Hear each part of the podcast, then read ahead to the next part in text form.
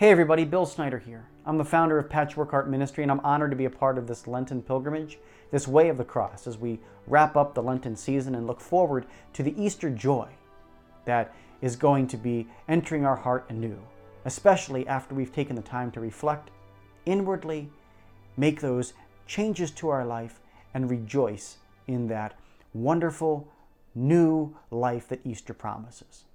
But right now, as we conclude the final days of Lent by reflecting and looking inwardly, I want to talk about two things. First of all, stubbornness, and second of all, choices. I want to begin with a scripture passage from the book of Sirach. And this book is not one that maybe rolls off your tongue like Matthew, Mark, Luke, or John, or Genesis and Exodus. It's a book that is tucked away neatly in our Catholic Bibles in the wisdom section that has a lot of wisdom for us.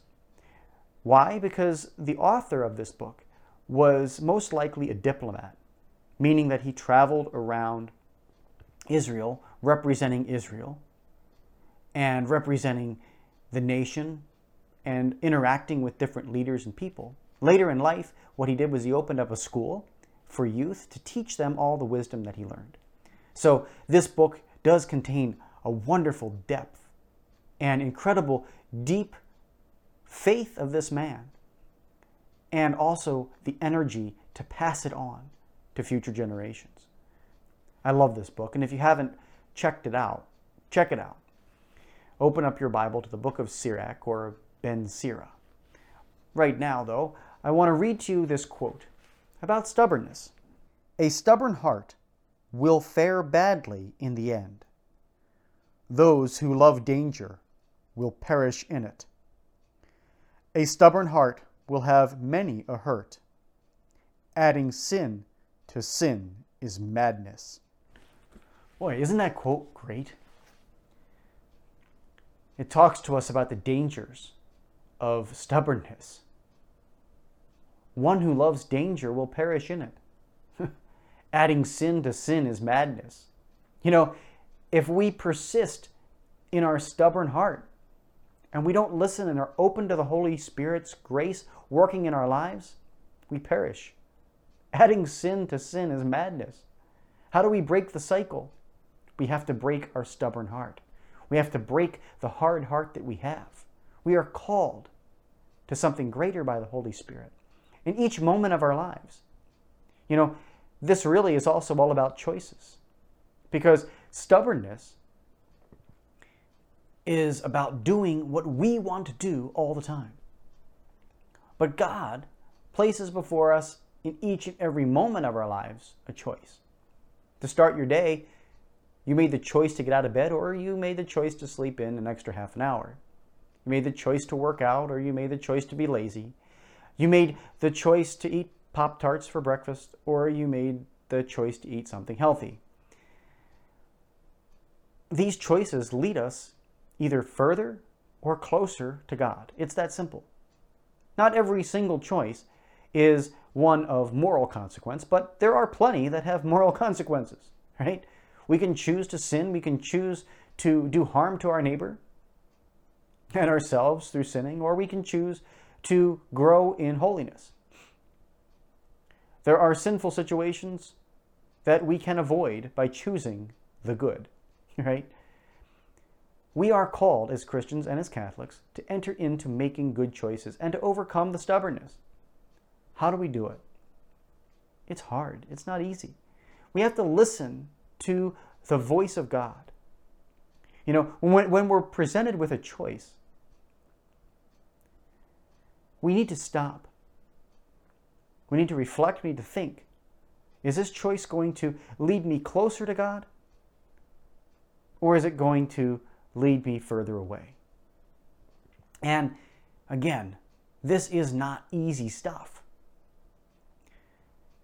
But by working to slow ourselves down, we can make the good choice. Now, our stubbornness often leads us to pleasures and to things that we want to do that make us feel good temporarily, right?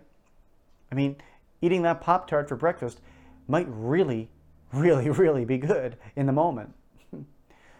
but then later, when our sugar spikes and we crash and we're tired at work, we might be regretting that decision.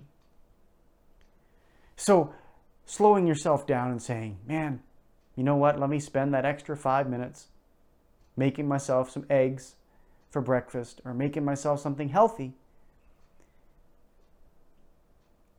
Because that's going to serve me greater in the day. It's going to last longer. The protein's going to help me. You know, the that then helps us when we have to make those big moral decisions. Right? Our boss is asking us to cheat on a on, on a form at work you know, what are you going to do? You're going to stand up and say, no, cheating and lying is wrong. Or are you going to grab for the Pop Tart and just fill it out? You see, each and every moment of our lives, God gives us that choice. And if we choose to rely on our own stubborn heart, we're, we're going to end up in a not a good place.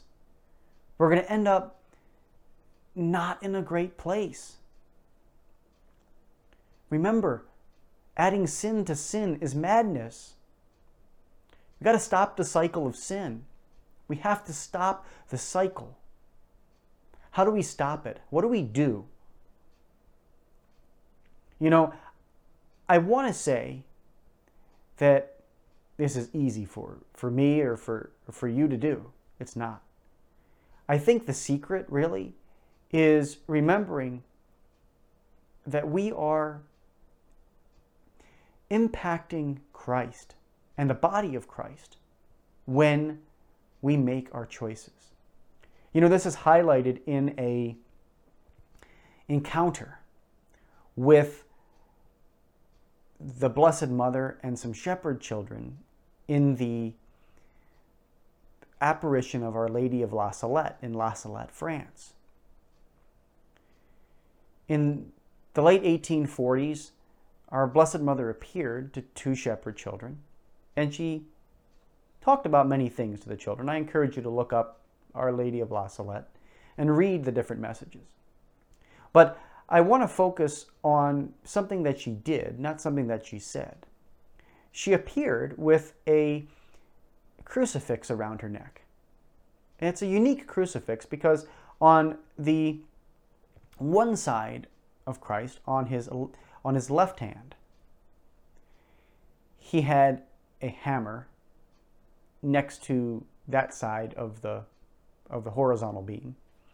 And on the right side, he had pincers on this crucifix that appeared around her neck. And she never really talked about its meaning because it was very self evident.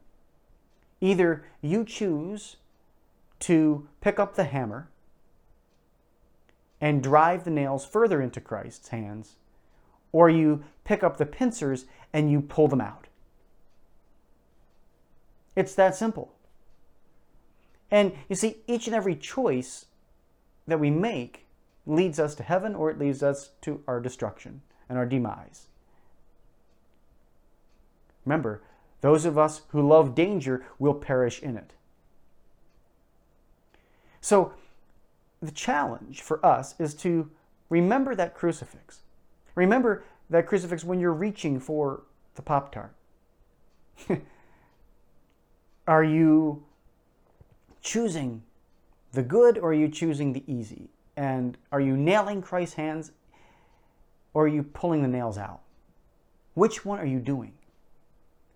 Again, some choices are much larger than Pop Tarts and eggs.